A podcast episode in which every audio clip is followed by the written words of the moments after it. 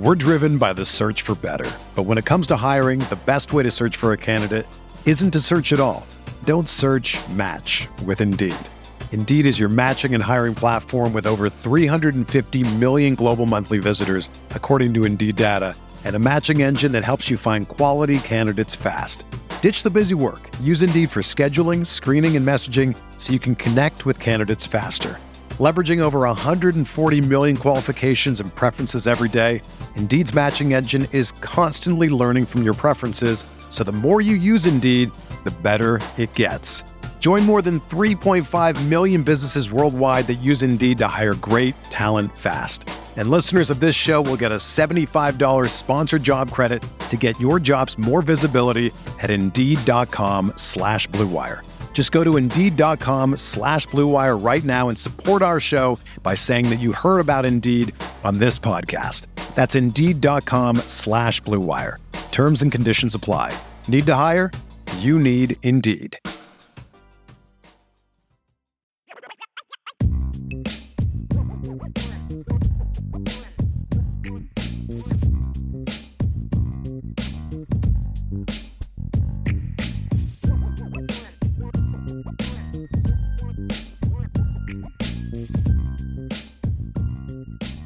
Welcome, everyone, to yet another edition of the IB Countdown to Kickoff Show. I am Vince DeDario.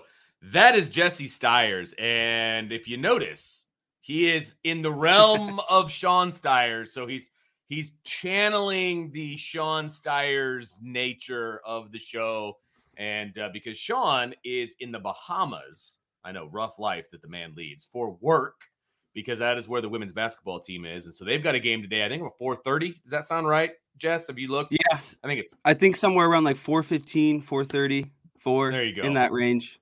Yep. So they're playing today. So he's down there soaking up the rays, having a good time. But we are here to get you primed and ready for game day.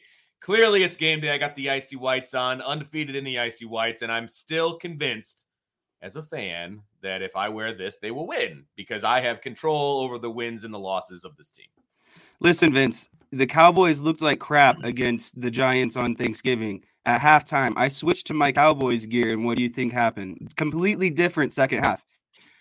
Sports is all about superstition, and I'm all about it. You know, we got to do right. our part on our end to keep the universe balanced. You know, if, if we're just tilted a little bit off, I think things could be drastically different. So, I'm very happy you pulled out the icy whites today. That's what you got to do. I mean, I am nothing if not a a man of tradition, and uh, that that is my tradition. I've been wearing them since. well, I wore them for BYU because they were wearing all the all whites. I took a break, which clearly was a mistake. But then went back to them, and here we are. So we were undefeated. Clemson, yes, duh. And duh. then uh, obviously last week was quite the showing by Notre Dame and their 44 to 0 thrashing of Boston College. Jesse Stires, what is your big takeaway from that game moving into this game?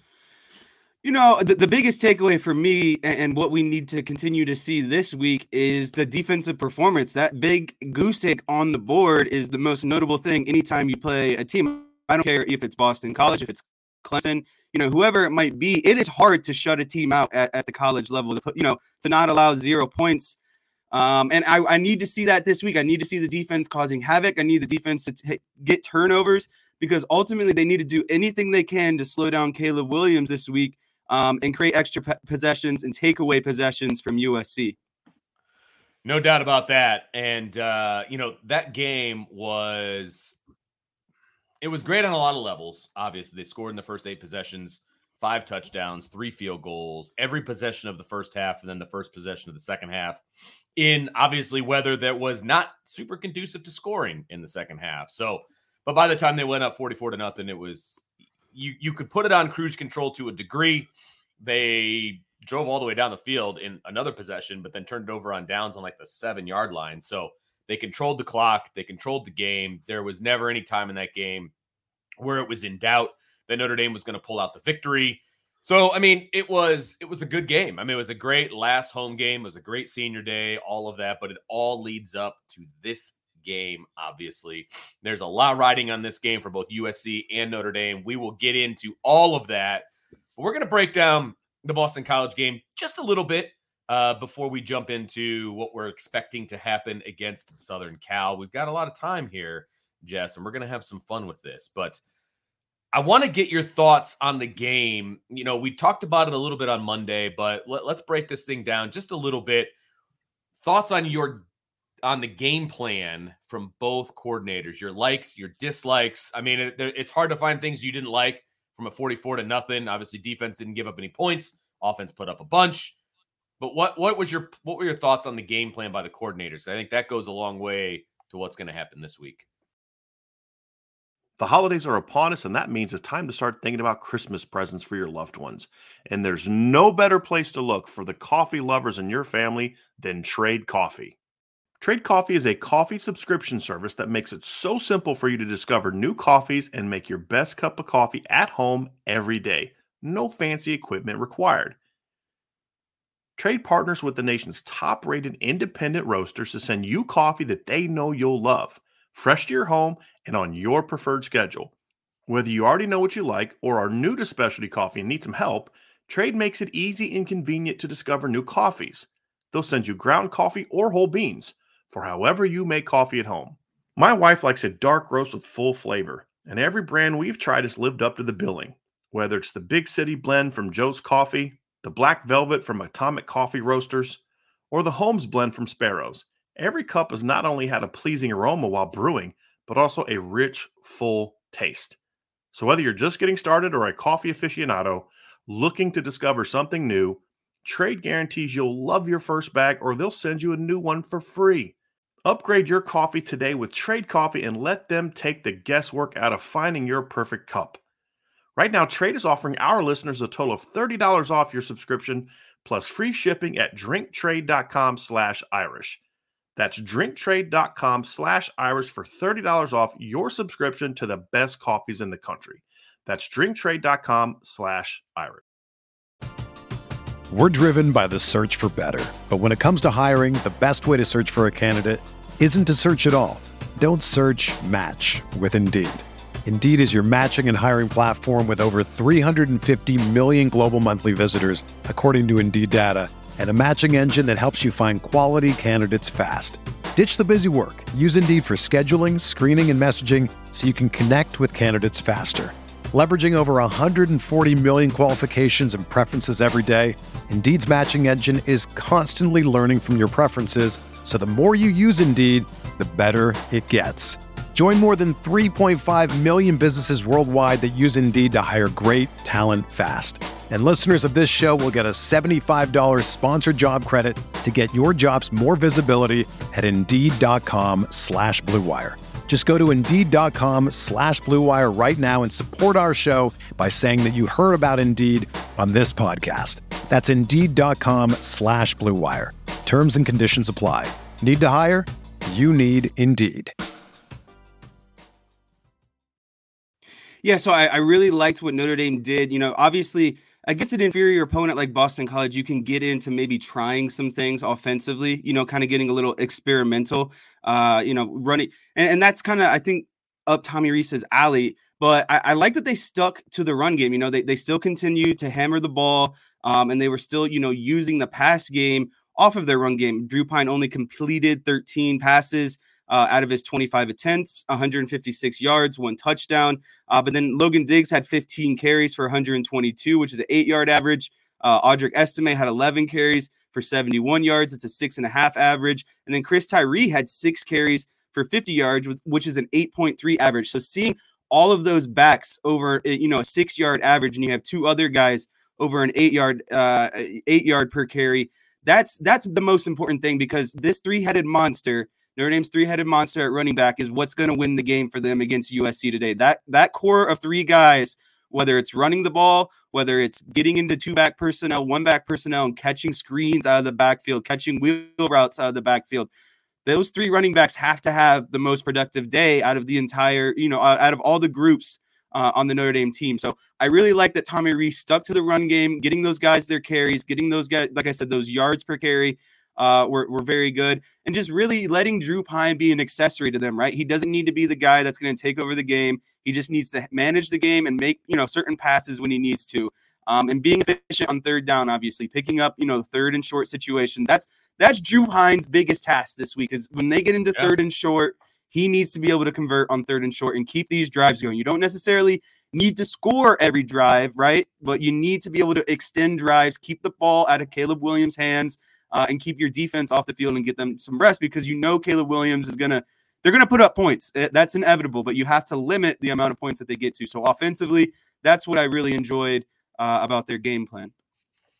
All right, give me your thoughts on the defense, Al Golden's group, and what they were able to do to Boston College. Yeah, so th- this one's a little bit tougher because you know Boston College was obviously rolling, rolling with the backup qu- quarterback with Emmett Morehead. Uh, obviously, Phil Jacur, Jacur, oh my goodness, Jurkovec. There, there you go. You got it. Wasn't playing. Uh, but but most importantly, you know, Notre Dame b- biggest weakness for Notre Dame on defense, it, to me, is their run game. They have a very good secondary. They have a very good defensive line. Uh, and, and their second level, their linebackers, really is what's been their weakness this year. Um, and I think if teams really want to damage Notre Dame, they can get into the run game. But Boston College really never got that going. You know, they had three three different running backs going. Uh, one had seven carries for 25 yards, another had eight carries for 24 yards, and another had 12 for 23 yards. So all of those averages were under three and a half, which is great to see.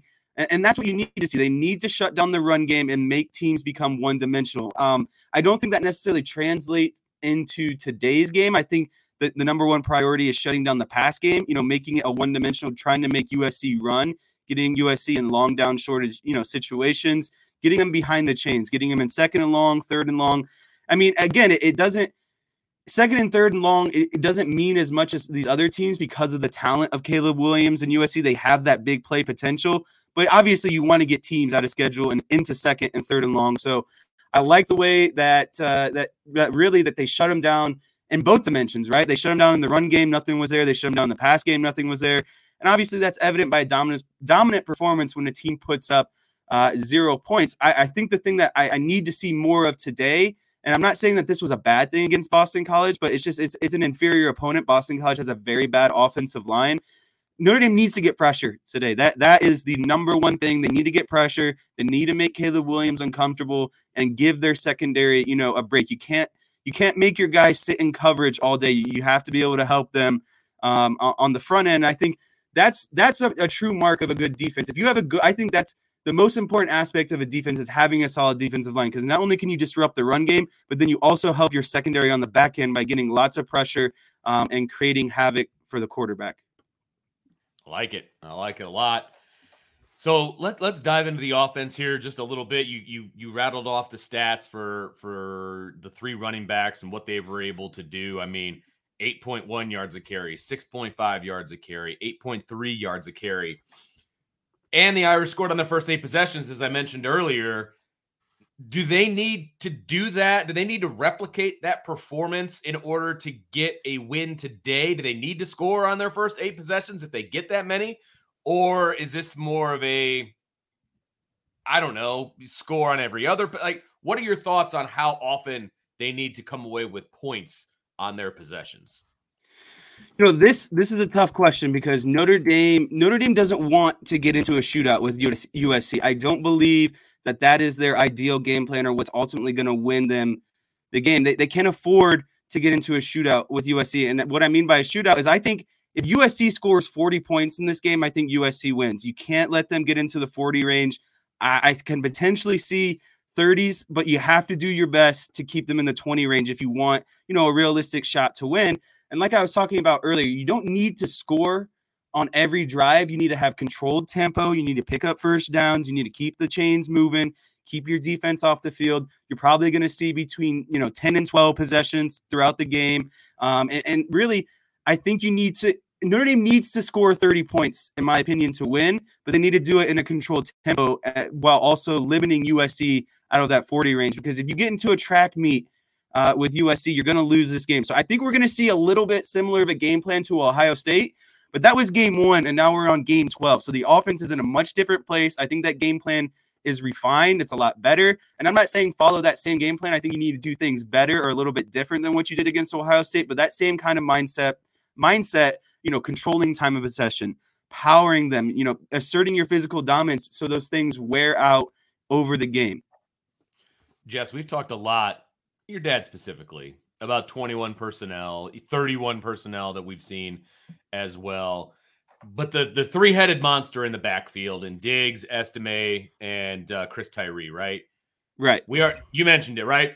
Game one. We are now on game 12. This is the last guaranteed game that anyone has in the regular season. It's game 12. Obviously, Notre Dame's going to go to a bowl game someplace the maturation process of the game plan utilizing these three running backs going into game 12 what we saw in game 11 and everything beforehand the the process from where we were to where we are are you happy about the way that they use the three running backs are you are there things that they can do better what what are your thoughts on really what the strength of this team is the run game and then how they're using the what could arguably call the deepest running back room in the nation. Yeah, so I, I, think that they've they've hit like they're at, at, a scale of one to ten. I think they've hit uh, like a, an eight of their potential with this with this three backs right now. You look at Audric Estime's numbers; he's got 136 carries, 782 yards. Logan Diggs, 140 carries and six 698 yards. Both are averaging over five a carry. Those are those are really good numbers, right? And, and if you can have almost two backs at a thousand yards at the end of the season, I mean, what more could you ask for? And then you throw in Chris Tyree, which is your kind of more scat back. I think the biggest difference between Ohio State week one and now is you have Logan Diggs healthy. And I think Logan Diggs is the complete back out of the three of them. I think he's a guy who can he, he can get downhill if he needs to. He's he's quicker than Estime. He's not quite as powerful as Estime, but he's more elusive, meaning in the hole. I've said this before, in the hole, he can make a guy miss and get up to top speed like instantly again, right? Like he can get back up to his his to his top speed and get out of the hole and get out of the second level very quickly. Whereas Estime, he's running you over and he's not he's really gonna get back up to, to quick speed again, right? He's like a downhill, very quick downhill, but at contact, he's not he's not gonna he's not gonna accelerate quite as quick. So I think the combination of use Logan Diggs early, using him in first and 10, second and you know, second down, and then using Estime as your relief back, your power back on the third and two, the third and one, getting into the goal line. I think those are the things that you have to see. There needs to be a very nice rhythm or synchronization between Estime and Diggs and knowing when to utilize both of them in today's game. And then you throw in the aspect of passing the ball to them, right? And you establish this run game, you establish this run game, you're handing off, handing off, and then you just leak some of these backs out of the backfield and hit them on some screens. I I, I retweeted a video um, earlier this week. I think it was like four years ago against USC. One of one of uh, Notre Dame's backs caught a simple screen out of the backfield because USC was low in the box. They were trying to create pressure that creates one-on-one matchups on the with linebackers on the outside, and that's what these running backs need to take advantage of: is getting one-on-one matchups in open space in a multitude of different ways and getting the balls in their hands. And I'd love to see that at a two-back set. I know we talk about two-back sets so much, right?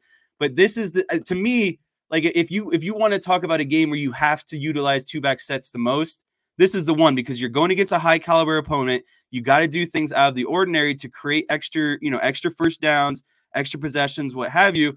And if you can flip the ball to your running backs out of the backfield, that also creates, you know, better matchups for a guy like Michael Mayer. I don't know, the best tight end in the country. It allows your kind of speedier guys like Lenzy uh, and Styles and Merriweather to get downfield and take the top off the defense at the same time. So when these running backs are at their best, meaning that they're running the ball and they're a threat also out of the backfield, it just makes this offense so much better. It takes the pressure off everyone else, and that's really when they're going to start rolling.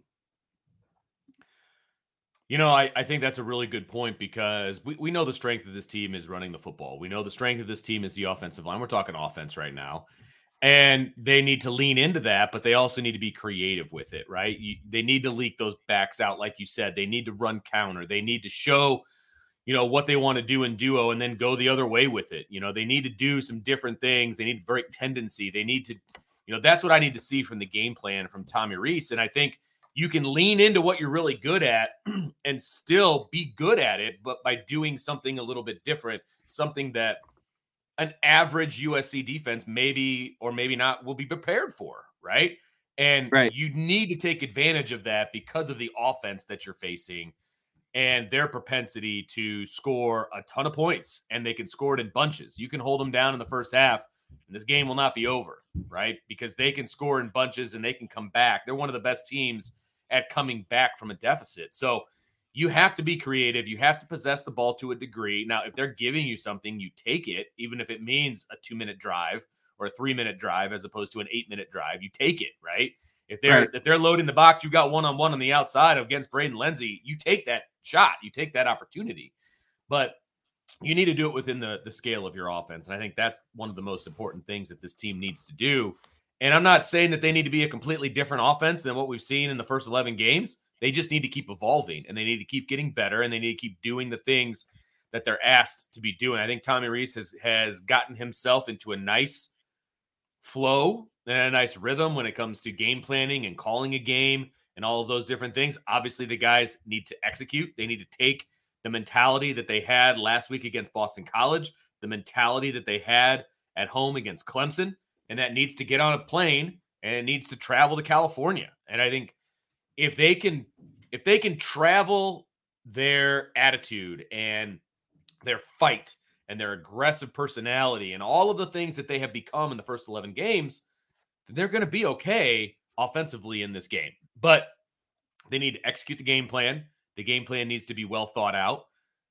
And again, this defense isn't amazing, right? They're giving up over 400 yards of offense, and, and, we'll we'll get into that a little bit more as we talk about USC but they're giving up a ton of yards. There, there's plays to be made against this defense. They just need to be creative in the way that they do it. So, speaking of creativity, Drew Pyne. Drew Pyne is what eight and one as a starter. Does that sound? Yeah, eight and one as a eight starter. and one catches I mean, a lot of flack. I take an eight and one starter. I don't know about you, Vince. I, I would take an eight and one starter, and that one is perplexing since it was against Stanford. But some of the eight have been really, really good. And right. Uh, that's the hard part about Drew Pyne, right? And going into going into this game, what we need to see from Drew Pyne, he can't have the game that he had against Clemson. He can't throw for 85 yards and expect to beat this team. I wouldn't think. I wouldn't think, right? So they're, they're going to have to do some things with Drew Pyne. They're going to get him going, but he doesn't have to be Drake Maye. He doesn't have to be Trevor Lawrence. He doesn't have to be playing outside his body, right? He just needs to be himself. He needs to be Drew Pyne. He needs to throw for 185, 200 yards, right? He yeah, I like the 200 number. Yeah, I do too. I, I really do. I like that 200 number as well. It'd be it'd be great if he was about 60% completion percentage. I'd be okay with that. But you know, last week 13 for 25, 156 yards and a touchdown, 52% completion. You know, his day was average, but he didn't have to be more than average because of they ran for over 280 yards, right? So right. that was enough in that game. What do you think is going to be enough for USC? So you talked a lot about uh, really good things there, and I think Tommy. The, the reason why and the, we saw the dominance and success against Clemson is Tommy Rees switched up looks and went against tendencies, and that's exactly what you were talking about, and things that need to carry over uh, in into this USC game. And so, how do you do that? and, getting into you know different showing one thing that you've been showing and you know teams have been preparing for on film and just adding a small wrinkle to kind of switch things up and just get you know get the eyes and get the things thinking moving just a little bit differently. Uh, but in terms of drew Pyne, i really like that one 175 i think is the most realistic number. Uh, but if he can get over 200 and the ground game can get over 200 i think it's going to be a very very tough day for USC because I, I don't think they're going to be able to handle Notre Dame's physical dominance on the offensive line. I don't think they're going to be able to handle Notre Dame's physicality when it comes to their running backs. Um, but Drew Pyne, he needs to get moving, right? We don't need to. I, I don't want to see any any balls getting batted down today. There's there's no more time for that for Drew Pyne. He's got to get the ball out. I, there's, there needs to be zero deflected balls today because those are wasted plays, right? Those are just easy. Defense didn't even have to do anything but stick their arm up and deflect the ball. So I think you need to get, you know, Drew Pyne rolling on the edge eh, to his right side. I think he's a very good quarterback when he's rolling out and throwing on the move. And it suits his game because you can get into a lot of play actions, kind of RPO looks, and you can roll out and you can flip the ball into the flat to Lorenzo Styles. You can flip the ball into the flat to Michael Mayer running, you know, long drag routes across the field or, or comebacks down the sideline, whatever it might be. Drew Pyne's passing game is immensely helped when he rolls out and especially to his right side. It gets defenders out of his face. He can see the you know see down the field. I think a little bit better. So for me, I want to see Drew Pyne over 175, and I want to see him kind of moving his feet and rolling out out of the pocket in terms of the passing game. I like that. And I think that that puts him in his comfort zone. I think there is still some truth to the fact that he needs to get comfortable in order to be comfortable for the entire game. I think there is some truth to that, which which is fantastic. I, I think finally Tommy Rees understands Drew Pyne, and I think there's there's some synchronicity there between the two of them, and I, I think we're going to see that, you know, later on tonight. Let's talk a little bit about the defense. Obviously, not a ton of possessions for the defense in this game. They they did a really really good job. Let's see. BC had one, two, three, four, five, six, seven, eight, nine, 10, 11. They had 11 possessions, 12 possessions if you count the last one uh, of the game. One, they had five. No, I'm sorry. One, two, three, four, five, six times where they turned the ball over. Three interceptions, two fumbles, once on downs. Then they punted another three times, four times, and then end of the half, the other two. So obviously, no points there. Notre Dame did a, a great job. They had three three and outs. They had, I mean, it, it, it was just a game where the the defense pretty much dominated, but there wasn't a lot of opportunity for you know major tackle numbers. Uh, you had J.D. Bertrand, he had five. Jaylen Sneed in kind of a complementary role also had five tackles, and then Jack Kiser right behind them with four. So, your thoughts on the defense, maybe from a linebacker's perspective, since that's what you were. Your thoughts on them, and then what they're going to need to do today as well. Yeah. So in a game like Boston College, uh, when you when you're getting off the field quickly and, and the other team's offense isn't doing much and there's a lot of incomplete passes, obviously your linebackers are going to have, you know, like you said, that the tackle numbers aren't going to really be there. And as a defensive coordinator, that's kind of what you want, right? Like you don't want if if your team is getting off the field, that means you're shutting them out. You're not letting them move the ball. There's incomplete passes or short runs, whatever it might be. But I think today, as, at a linebacker standpoint, is going to be more about playing in space, helping out your secondary, dropping into the what, what are called like the the the hook zone or the middle of the field hole, you know, getting in the hole, getting into getting to into the flats on the sidelines quickly. And most importantly, you know, linebackers, I, will tell you, and it's kind of what you know, I struggled with the most, but it's the most important is you gotta you gotta diagnose run pass quickly and so say say you're in like a two by two set, meaning you got two wide receivers to each side, right? I'm sure we'll see a lot of that, probably a lot of three by one. Oh yeah.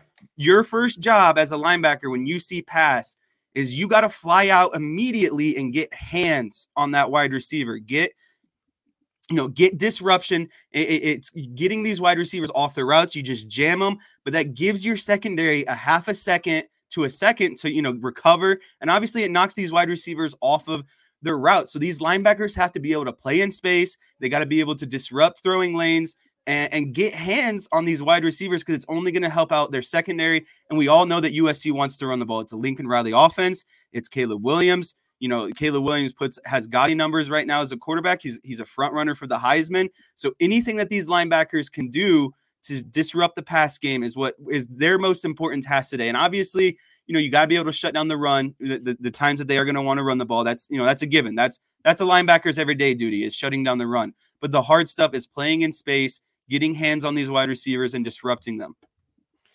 Completely agree with that. And I am ecstatic that JD Bertrand is going to be in this game because I feel like USC is going to throw a lot of eye candy at this Notre Dame defense. He's the most disciplined linebacker of the group. That is accurate. And, you know, a Jack Kiser. And yes, these guys are not the most athletic guys, and everybody wants to see the youth movement. And the fact that Jaylen Sneed tied for the lead, team lead in tackles last week gets everybody all excited and gives you the goosebumps. and Prince Kollie is a this is and, this is USC. This is not right. Boston College. You know, there's a lot of different. Re- this scheme and complexity goes up times a hundred. Like this, yes. it goes from a very poor Boston College offense to one of the best offenses in the country. So Kollie and Sneed aren't ready for these kind of situations, and Bertrand is. He's the experienced vet. He knows how to line up. He knows how to study the film.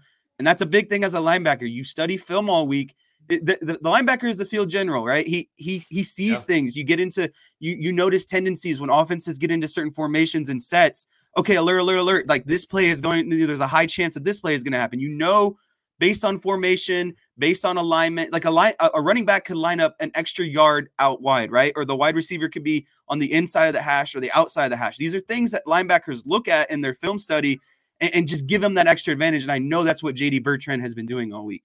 Absolutely correct. And so what he lacks in athletic ability, he makes up for in what he brings to the table from a preparation standpoint, from an intelligence standpoint, and from an experience standpoint. I know there's gonna be a lot of people that probably don't agree with you and I on that one, but that is when you go into a rivalry game like this with so much on the line, you go in with the guys that you trust. And I'm not saying that they don't trust Jaylen Sneed and Prince Kollie and some of those younger guys, it's just different, man. Like this, you have to ride with the guys that got you there. And there will be a time for those guys in the future. And there's also going to be a time for those guys in this game.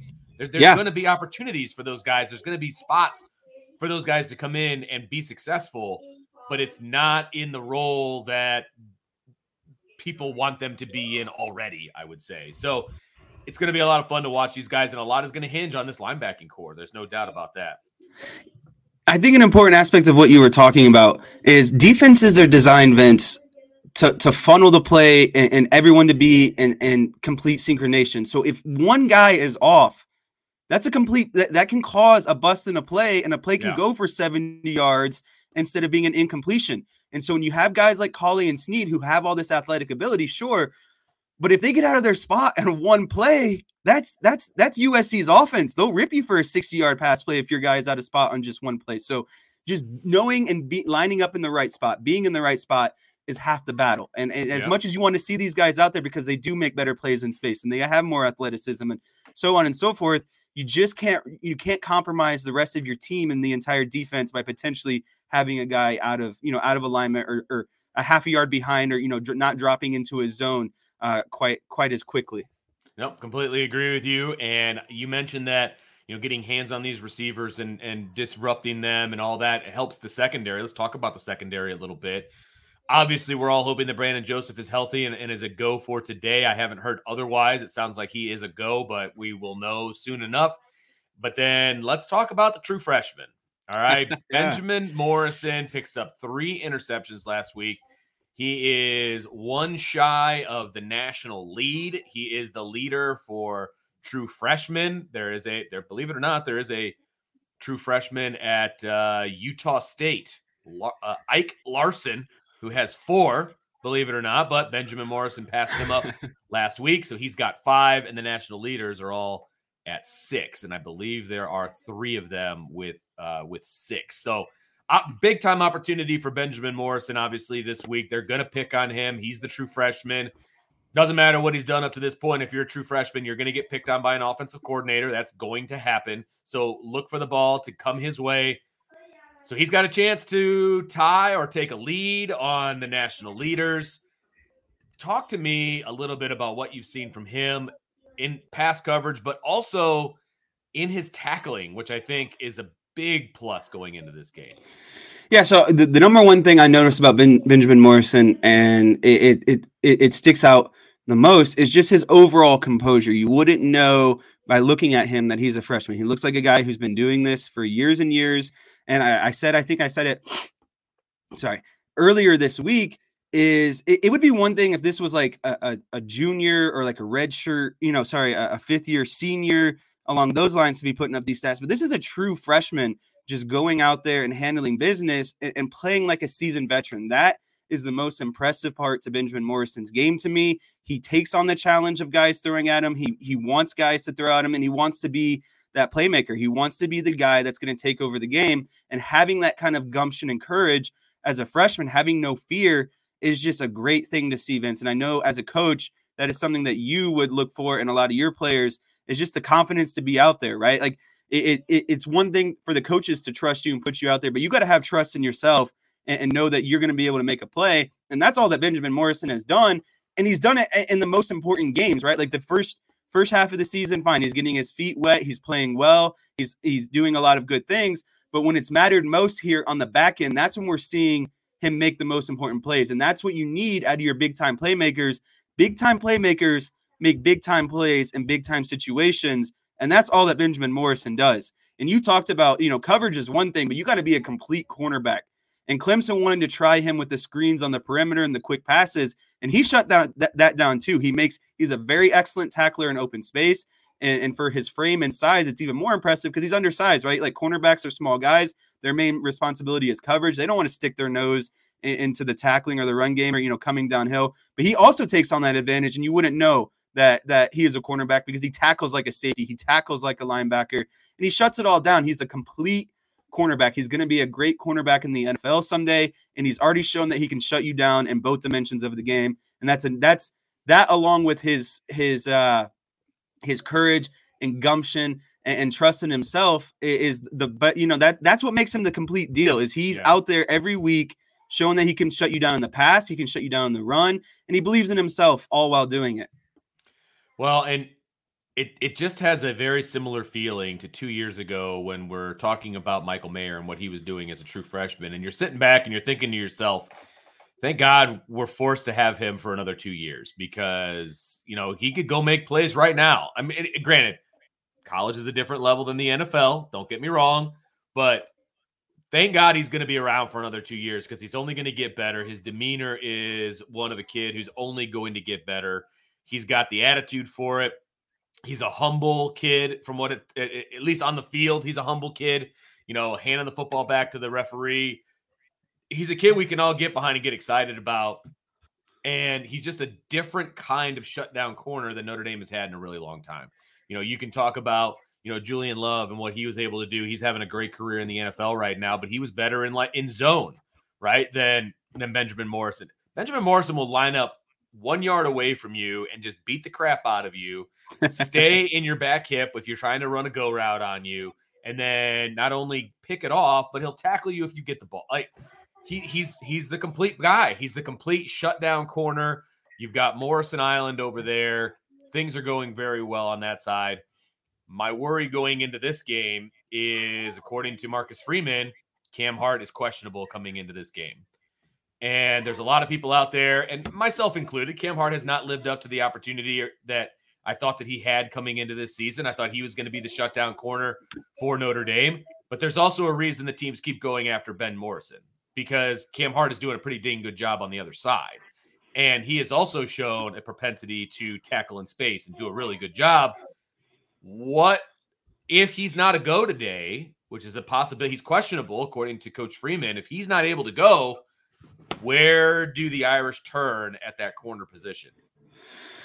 You know, that's a that's a very good question. And I think what's benefited Notre Dame throughout the kind of back half of this season is we've seen a lot of different secondary pieces be rotated in in and out with different kind of nagging injuries between Brandon Joseph uh, and, and, I think some other guys. And I'm not I'm not super keen or, or knowledgeable of you know Notre Dame's cornerback depth chart to be honest with you but I do know that they rotate a lot of guys in, whether they're in nickel and dime. And so there's a lot of guys who have a lot of experience. And so it, it makes it easier for, and, and, Marcus Freeman will tell you that too. It, it's the next man up, right? It, these guys, right. we're all, we're at a level here where it's next man up and the next guy's got to be ready. And that's how they've been practicing all week. So do you want your best player out there? Sure. But I also think that Notre Dame has, you know, a very deep secondary. I think that they've gone through some adversity in the secondary this year where other guys have been getting snaps and they have a very good rotation. And so is it is it ideal to have Cam Hart out there? Sure. But I don't think that they'll be at too much of a deficit you know without him i think that they have very good secondary pieces regardless and listen if you want to if you want to pick on a back you know a, a backup corner potentially then uh, you know, have be it. But if you want to also go at Benjamin Morris, be my guest. I think no matter what, I I think the secondary is up for the challenge today, right? Like that's what the coaches have to had to propose all week, and that's what they did against Clemson. Are you guys up for the challenge? And the and the the secondary has to be up for the challenge the most this week. They that's oh, yeah. who Marcus Freeman challenged the most against Clemson, and he's going to challenge them the most against USC. You know, based off of this this high powered offense, that Caleb Williams is going to throw the ball, throw the ball, throw the ball, and this secondary just has to do enough to slow him down and maybe get a turnover or two. I completely agree. I'm very. I'm very interested to see the route that Notre Dame takes if, in fact, Cam Hart is out because you've got options, right? You've got TaRiq Bracy, who has primarily been in the slot. Big fan of TaRiq Bracy, too but he can also play outside, and he has done so far this year. You've got Clarence Lewis, who can play inside or outside. And then, of course, you've got Jaden Mickey, the other true freshman, who had an amazing spring, and then Benjamin Morris came in and said, "Not so fast, my friend." And but Ben, but Jaden Mickey has had a lot of ups and downs this year. A lot of ups, a couple of downs. How does he respond? He's going to be an option there as well. If you move Tariq out to you know be the outside corner, then do you bring in Jaden Mickey to be your nickel, right? Because I think nickel is going to be their primary package against this yeah, offense. bread and butter. You got to have an extra DB Yep. on the field. So you're going to see, in my opinion, I think you're going to see a bit of a three-way rotation between Clarence Lewis, Tariq Bracy, and uh, Jaden Mickey, and what that rotation which is what we've like seen all year, right? Like those Yes, are that's absolutely. that's why this is a, a good not a, okay. It's never good when a player's hurt, but when you have guys who've been rotating and you have a solid Right. rotation, this you're built for situations like this. Correct. Correct. Absolutely. And there and a position that was a giant question mark going into the season, I think we can all say going into week 12 has been one of the strengths of this team. The corners Yes. slash defensive backs. And so they're gonna have to lean on that, no doubt, against this offense. Speaking of this offense, Jesse Stires, let's talk about USC specifically. Okay. You know, who are these Trojans, right? It's Lincoln Riley's first season as the head coach uh, out at Southern Cal, coming in from Oklahoma. And I don't know if you remember all the the clandestine plane ride in the middle of the night uh, from Oklahoma to USC. It was very, very weird. And Yeah, and then I you had that like awkward uh introduction press conference. It, it Yeah. looked like it, it was very like it, it looked it looked kind of like uh not USC, right? Like you would expect Yeah. more. It kind of looked like uh, hodgepodgey. Yeah, it was just weird. It was like Lincoln Riley's all of a sudden flying in the night on this jet, and then he shows up and they're doing this conference, and then all of a sudden you got all these guys transferring in with him, and well, that's a completely different story. Well, you're not wrong though, and uh, you know he went the. You know, we'll, we'll get into how they put the team together, but you know this is the third all-time meeting by first-time head coaches uh, for both teams, which I think is very interesting. Uh, obviously, USC is ten and one at this point with a one-point road loss to Utah. They've already booked their spot in the Pac-12 championship game, so this is a big opportunity for Notre Dame. They have a chance to play and or defeat three teams that are in the conference championship next weekend. So that's something to play for if you're Notre Dame for sure. The rivalry with Notre Dame dates back to 1926 and has been played every year except three years during World War II. And then, of course, the 2020 pandemic when everybody was conference only. They have a combined 24 national championships, 14 Heisman trophies, as well as a combined 184 All Americans and 89 College Football Hall of Famers. And of course, the jeweled shillelagh is on the line for the winter. I saw some pictures on social media that it was boarding the plane with the Irish. So they're taking it out to Southern Cal and hopefully putting it in a seatbelt on the way back later on tonight. But this is a team that is really, really good. And and Lincoln Riley took advantage of the fact that the new college football and he got, I think, 30 or so transfers into USC. And most of those 30 transfers are the guys that are contributing to this team, and mostly on offense, if we're being honest. And so, in a normal situation, Lincoln Riley is looking at a two to three year, at least, rebuild from the bottom up, having to get on the recruiting trail and doing all of those things. But instead, he went out and got some reinforcements. And these reinforcements have been pretty stinking good for this team. They're like I said, they're 11 and 1. They control their own destiny to the college football playoff. If you listen to any of the games yesterday and they would preview this game, it was all about USC, USC, USC. Notre Dame doesn't have a prayer, you know, et cetera, et cetera. and it's all because of this offense, Jess. I mean, they're led by, as you had mentioned previous, a Heisman hopeful, Caleb Williams. Came in from Oklahoma with Lincoln Riley. I think he was probably in the baggage uh, claim uh, off that plane in the middle of the night. But uh, he's 250 for 385. He's got just shy of 3,500 yards, 33 touchdowns, three interceptions, 65% completion percentage. He's averaging 316 yards a game. The biggest question going into this game, Jess, is can Caleb Williams be stopped? Or can you even contain what he is about to do tonight at 7:30 in the Coliseum?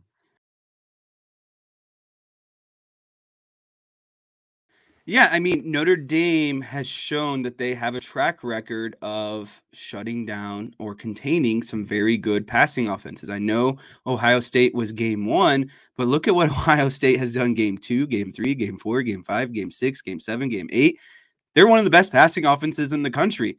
Uh, Drake Maye, very similar numbers to Caleb Williams, like almost identical. I was looking at them last night, actually. Like they are scary identical. What did Notre Dame do to Drake Maye? They contained him, right?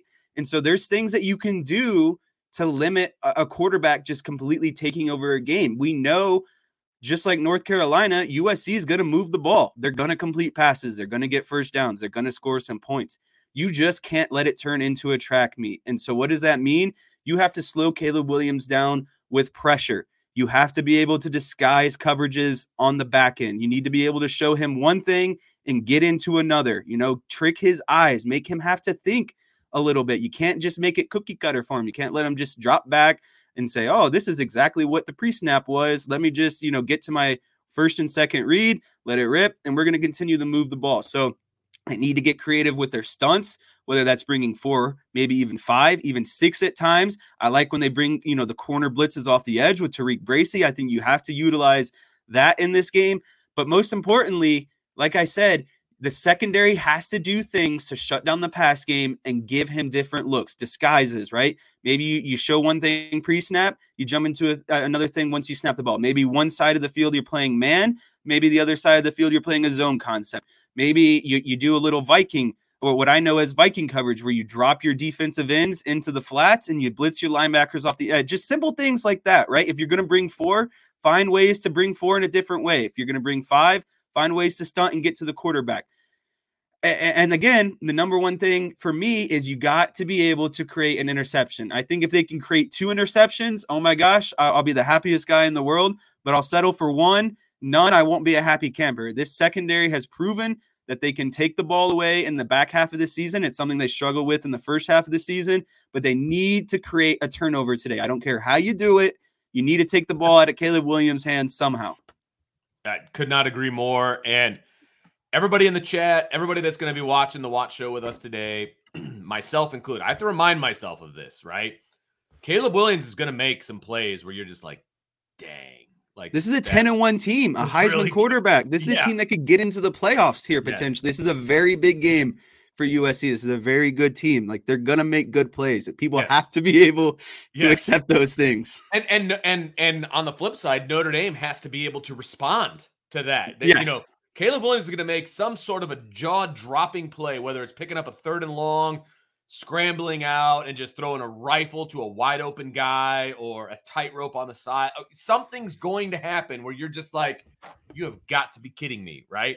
They have to be able to respond in a positive manner. Absolutely. Yeah. that's what Marcus Freeman talks about with the mental toughness. And that's what separates has to separate Notre Dame in this game is they have to be mentally tough to yes. bounce back. It's it's you wipe the you know, you wipe your slate clean, you take a punch, but you throw a punch back. That's right. got to be Notre Dame's motto today. They can't lay on the canvas when they get punched. They have to stand up and maybe take another punch, you know, take another punch, but they got to be able to throw punches back at some point as well. Well, and, and I think a lot of that goes to, and we're going to get into the USC defense here in a second, but not only does the defense have to wipe the slate clean, but it look, USC is going to score points, right? They're, they're going to score.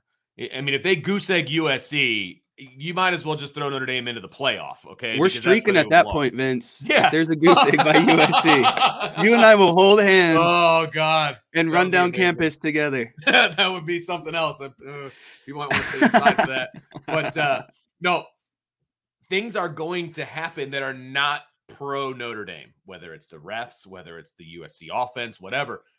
To me, the one of the biggest signs in this game is can the Notre Dame offense respond? Right? Can they can they match a score with a score? Right? That's going to yes. be huge in this game because like I said, USC is going to score. That's okay. a, Vince. You bring up a very good point there, and it's not something that I've thought about, but it, it's a huge aspect of this game. You can't yet let USC compile scores. You got to right. be able to, if they score, you don't okay. Respond with the field goal, respond with a touchdown, Absolutely. whatever it might be. But you can't let USC rip off 14, 21 points in a row. That you're going to find yourself in a very big hole. And this Notre Dame offense isn't. That's not their specialty. They're not no. built oh, around a big comeback. They're they're built around getting ahead, controlling the tempo of the game, yep. and keeping it a relatively close game. Absolutely, they're not built to be a comeback team. If they're down 14 or 21, it's game over. And I yeah, I hate to say that about Notre Dame, but that's how I feel. And and that would be great if they prove me wrong. But being down that much, I just don't see this offense being built to come back from that. So you you have to match your scores. You have to match them with something. You have to stay within a possession, maybe two, in order to keep this game a viable win for Notre Dame. That that's the bottom line. So, still talking about this USC offense, Jess. I they're averaging, believe it or not, over 180 yards on the ground. Which is that worry you at all about no. this team? No. Okay. Why not? No. Their run game reminds me a lot of the Big 12, right? It, it, it's sure USC you, you got to have some sort of run game, right? You can't sit back and, and throw it 60 times a game. You have to be able to establish and pick up the rhythm of, you know, running the ball. But USC, like when Lincoln Riley played in the, in the Big 12, you're not going against good defenses. And I'm sorry to say, but Notre Dame is a top 25 defense in the country.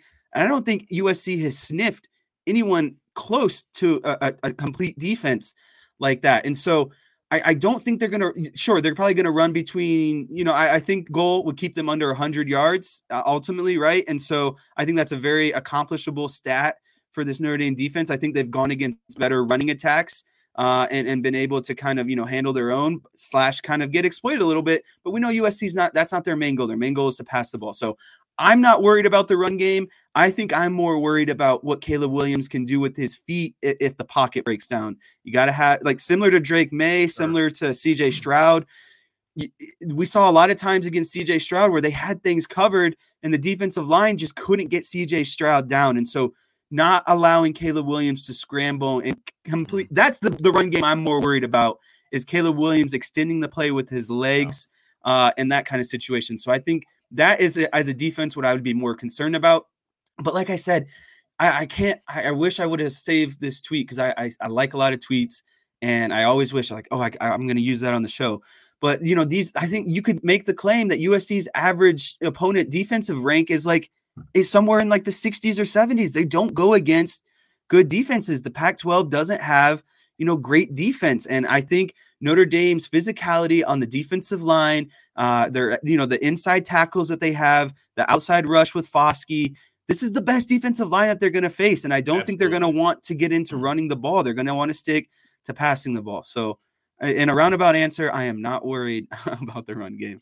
No, that's great, and I think one of the keys for this Notre Dame defense is you have to make USC one dimensional, right? And even though that one dimension that you want to make them is the passing game, and that's what they do best, you want to make them one dimensional because it's a lot easier to defend a one dimensional offense than it is, you know, somebody that can run the ball and pass the ball at will. Right. Look at look at North Carolina State and North Carolina last night. North Carolina State would line three different defensive linemen up and drop eight into coverage. And you can do that when you take away the run game.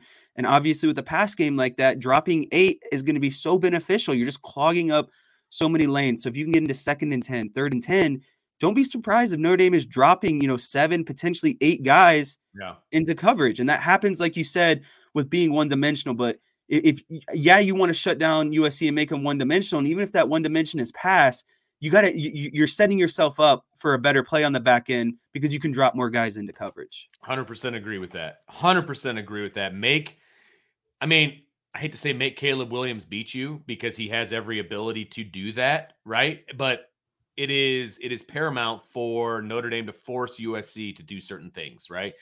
You you can't just as a defense, you can't just go in and play off of what USC is doing. You do have to dictate to the best of your ability. You have to dictate some things to USC. You've got to show them some different looks. You've got to show them some different fronts. You've got to bring pressure from areas where you haven't brought pressure before you've got to do some things to make Caleb Williams think twice about where he's going with the football and what he's going to do pre snap as well as post snap. And you hit the nail on the head for me.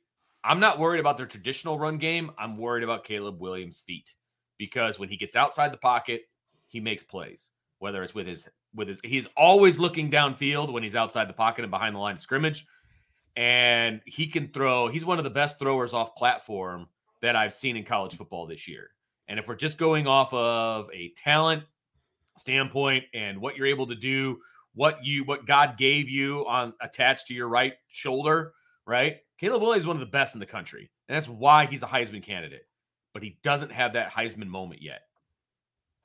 Hopefully he doesn't get it tonight. Like that's the goal. like if, if I'm Notre Dame, it's like, okay, Caleb Williams cannot have his Heisman moment tonight. That cannot happen, right? He was on the verge of having a Heisman moment last week against UCLA, but it's UCLA. Nobody outside of California really cared about that game.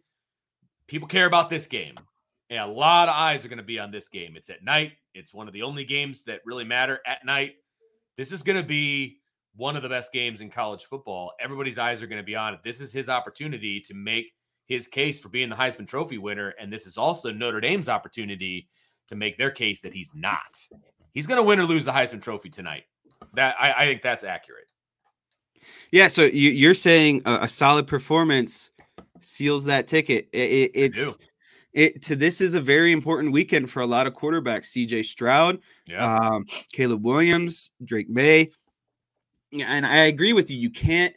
This is the signature win that USC needs to put on their, you know, on their season. The exclamation point. And you know, knock on some wood here. It's been five years for USC. That's not a good a good feeling and a good taste, I'm sure, out there in Southern California for the lifelong, you know, USC fans. This is a rivalry that means a lot to a lot of people. USC travels well to Notre Dame when they come out. Like this is a very important game, and I know USC and that in- administration football program is not proud of the fact that they have not beat you know Notre Dame in yeah. five years now, and this is on their home turf.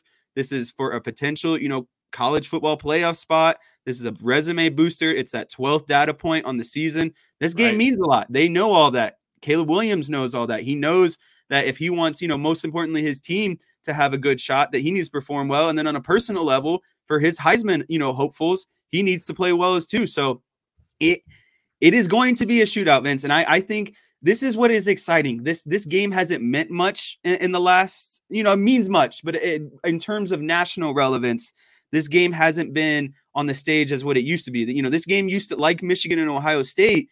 This game has in the past has meant a lot, right? Like this, there's a lot riding on this game, and so I, I think that this is definitely this could be his his biggest game of his career. It, yeah. it, you could say that, and I think I can say that with confidence. Is it is his biggest game of, the, of his career, um, and he needs to he needs to show that in, in the prime time he can deliver for his team.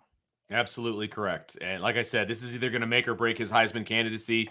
I think he'll go to New York regardless. Um, but I think this will make or break whether he wins or not, because this is going to be an opportunity for a lot of fans, or not a fan, a lot of voters to see him for the first time, right? Or at least from a start to finish first time. I mean, USC has played a lot of games. A lot of them have been late at night. A lot of them have not been marquee games, right? This is a marquee game. This is when the Heisman candidates are supposed to shine. So you're going to have CJ Stroud going up against Michigan. He'll have his opportunity in about uh, 63 minutes to make his case. And then later on tonight, you're going to have your opportunity to make uh, your case if you're Caleb Williams. So it's going to be very interesting. The defense has a tall task in front of them, but it should be a lot of fun to watch. I think I think Notre Dame can step up to the plate, but we shall see. Yeah, I, I, saw it nice. Sorry, before we before we jump right in, I know I'm always no, no, no. You're beautiful. Go. I like the comment by Doug Hampton in the chat. This matchup is going to be very similar to North Carolina. I think that is completely true. I just think that I not, not I don't know. I, I don't know if I can say that USC's offense is even a little bit better because Maye and Caleb Williams have like identical stats, and, and I'm like I'm not kidding you. Passing yards, touchdowns, interceptions, QBR, they're like very, very, very, very similar, like 1% off maybe.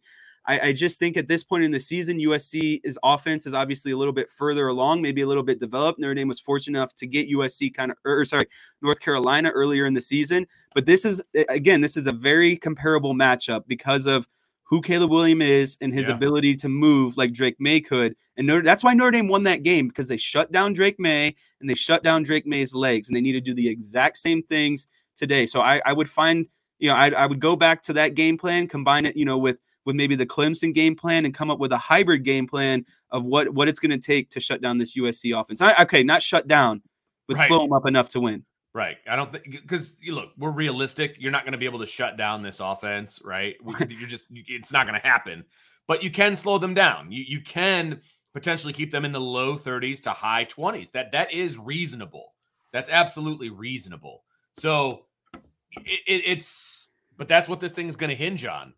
The other thing it's going to hinge on is whether Notre Dame can score points against this defense. And so let's quickly talk about this USC defense. They are giving up over 400 yards per game when you combine passing and rushing 257 yards passing 147 yards rushing so just over 400 yards per game so jess i'm giving you tommy rees's job which maybe people in the chat would actually prefer but i'm giving it to you for the next few minutes if you were the oc at notre dame how do you attack this defense run the ball run the ball and run the ball somewhere you know, USC is is the 58th run defense in the country right now. They give up 150 yards per game, Vince, and that's against a rushing attack that is nowhere near what Notre Dame can do with their run game. So Notre Dame has to be able to run the ball similar to what they did against Clemson, and they have to get uncomfortable with being uncomfortable. Meaning, if the run game is working and you're getting three or four a pop, keep handing the ball off. You know, like don't beat don't beat yourself. I don't care. Remember against Clemson when they ran the ball 10 times in a row? I don't care if you'd run the ball 10 times right. in a row if it's working. Make make USC stop this run game. They are not a good run defense and they've played against bad running attacks. So continue to run the ball down their throat, continue to use your physicality as an offensive line and dominate. Make them stop your running backs. You have a rotation of running backs that constantly stay fresh. That's a huge advantage when, when you're really trying to out physical some teams. You mm-hmm. need to run the ball, run the ball, and run the ball some more. And then when the run game, when you need a quick play or you need, you know, maybe some big yardage, throw in a play action and hit Michael Mayer up the seam because I guarantee you those USC linebackers and defensive linemen and safeties are going to be cheating the run. And that's all you need is one step. Michael Mayer gets his big body in front of you, runs down the middle of the field, down the seam one on one. And again, we're talking about the best tight end in the country. I have all the faith in the world as long as Pyne puts it right on his hands. Well, and he doesn't even need to put it on his hands because we know Michael Mayer is going to catch it any, either way. so, no, you look, this is a, a, to steal a line from Brian. The stars need to be stars, right? I mean, Michael Mayer needs to have a game, and the running backs need to have a game. The offensive line needs to have a game. They need to. Running the ball is obviously going to be one of the most important parts of this offense. If they can't run the ball, it's game over. I mean, they're, they're, that's who you are, that is your identity. We are in game 12. Running the football is your identity. Play action is your identity when they throw when they drop back to throw the ball, other guys are going to have to step up. Whether it's Deion Colzie, whether it's Lorenzo Styles, whether it's Braden Lenzy, whether it's Chris Tyree, whoever the ball is headed to, somebody's going to need to step up. And I don't think any of us would say any of the wide receivers are stars on this team.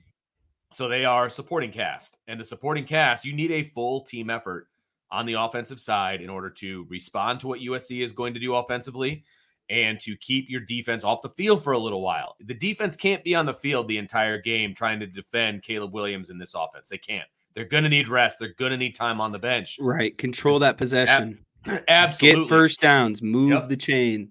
And look, if there's an opportunity and you see it where Braden Lenzy's in zero coverage and he's got an opportunity to have a yes. one play drive for 80 yards, you take it.